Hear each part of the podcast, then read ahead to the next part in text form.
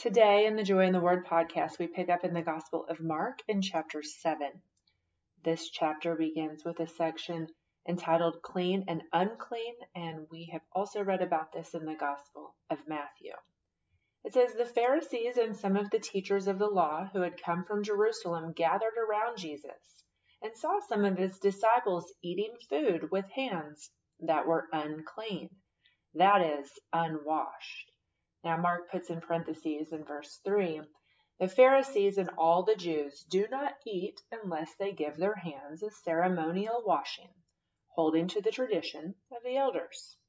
You'll remember that we read about in Matthew in chapter 15 that after the Babylonian captivity, the Jewish rabbis began to make meticulous rules and regulations governing the daily life of people.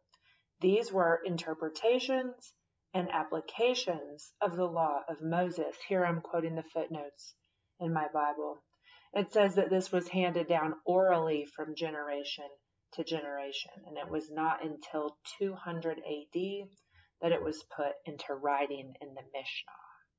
Now, back in Mark chapter 7, picking up in verse 4, it says, When they come from the marketplace, they do not eat unless they wash. So the marketplace, that just simply means that they've been around either Gentiles or Jewish people that are not quote unquote clean.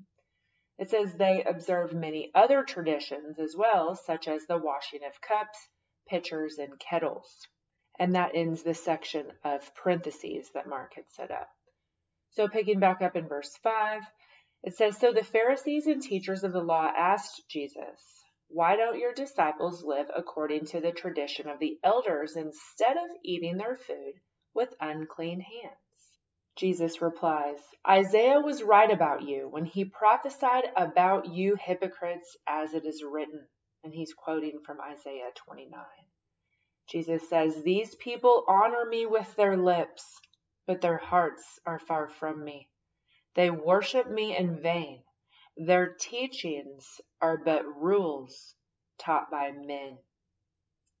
And that is where Mark leaves off this scripture that Jesus is quoting. In Isaiah, the scripture that he's actually quoting, it goes on to say, Therefore, once more I will astound these people with wonder upon wonder. The wisdom of the wise will perish, and the intelligence of the intelligent will vanish. So Jesus says, They worship me in vain.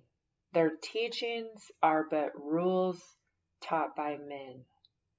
It says, You have let go of the commands of God and are holding on to the traditions of men. And he said to them, You have a fine way of setting aside the commands of God in order to observe your own traditions. For Moses said, Honor your father and your mother and anyone who curses his father or mother must be put to death. But you say that if a man says to his father or mother, Whatever help you might otherwise have received from me is Corban, that is, a gift devoted to God, then you no longer let him do anything for his father or mother. Thus you nullify the word of God by your tradition that you have handed down and you do many things like that. So let's go back and look at that word Corban and find out what Jesus is referring to. In my footnotes, it is explained here by biblical scholars. It says Corban is the transliteration of a Hebrew word meaning offering. By using this word in a religious vow, an irresponsible Jewish son could formally dedicate to God, or the temple essentially, his earnings that otherwise would have gone for the support of his parents. The money, however, didn't even necessarily have to go for religious purposes. The Corban formula was simply a means of circumventing the clear responsibility of children toward their parents as prescribed by the law. The teachers of the law held that the Corban oath was binding, even if it was uttered rashly. The practice was one of many traditions that adhered to the letter of the law while ignoring the spirit. So here it says that by explaining this Hebrew word, Mark reveals that he is addressing Gentile readers, probably Romans primarily. So that's the explanation in my footnotes about what a Corban is. And here Jesus is dealing with the fact that they are holding to the letter of their tradition while forgetting that a man should honor his father and mother. Now, picking back up in verse 14, it says, Jesus again called the crowd to him and said, Listen to me, everyone, and understand this. Nothing outside a man can make him unclean by going into him. Rather, it is what comes out of a man that makes him unclean.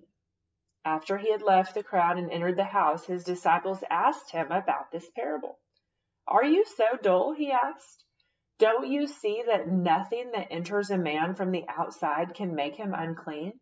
For it doesn't go into his heart, but into his stomach, and then out of his body. Then Mark puts in parentheses, in saying this, Jesus declares all foods clean. Then Jesus goes on, What comes out of a man is what makes him unclean. For from within, out of men's hearts, come evil thoughts, sexual immorality, theft, murder, adultery, greed, malice, deceit, lewdness, envy, slander, arrogance, and folly. All these evils come from inside and make a man unclean. Now, moving on to the next section, the faith of the Syrophoenician woman. This can also be found in Matthew. Jesus left that place and went to the vicinity of Tyre. He entered a house and did not want anyone to know it. Yet he could not keep his presence secret. In fact, as soon as she heard about him, a woman whose little daughter was possessed by an evil spirit came and fell at his feet. The woman was a Greek born in Syrian Phoenicia. She begged Jesus to drive the demon out of her daughter. First let the little children eat all they want, he told her, for it is not right to take the children's bread and toss it to their dogs. He was simply saying that the first people that need to hear his message need to hear it before it's moved on to the Gentiles, basically giving the Jewish people the first chance and then the Gentiles. But she responds, Yes, Lord. But even the dogs under the table eat the children's crumbs. So he told her, For such a reply you may go. The demon has left your daughter. So she went home and found her child lying on the bed and the demon gone. So, like we discussed in Matthew, this woman was willing to settle for the crumbs, any overflow, anything at all that would give her the thing that she was asking in the presence of God. And her faith in asking for that compelled Jesus to heal her daughter. Now, moving on to the next section entitled The Healing of a Deaf and Mute Man. This can also be found in the Gospel of Matthew. Then Jesus left the vicinity of Tyre and went through Sidon down to the Sea of Galilee and into the region of the Decapolis. There some of the people brought to him a man who was deaf and could hardly talk, and they begged him to place his hand on the man. After he took him aside, away from the crowd, Jesus put his fingers into the man's ears. I've always thought this was so interesting. He didn't just speak to this man, he literally put his fingers in the man's ears. And then he spit and touched the man's tongue. He looked up to heaven, and with a deep sigh, he said to him, again, this is Aramaic, you'll have to forgive me if I mispronounce this word, but he said Ephphatha, which literally means be opened. At this, the man's ears were opened, his tongue was loosed, and he began to speak plainly. Jesus commanded them not to tell anyone, but the more he did so, the more they kept talking about it. People were overwhelmed with amazement. He has done everything well, they said. He even makes the deaf hear and the mute speak. And that ends Mark chapter 7. We'll pick up next time in Mark chapter 8.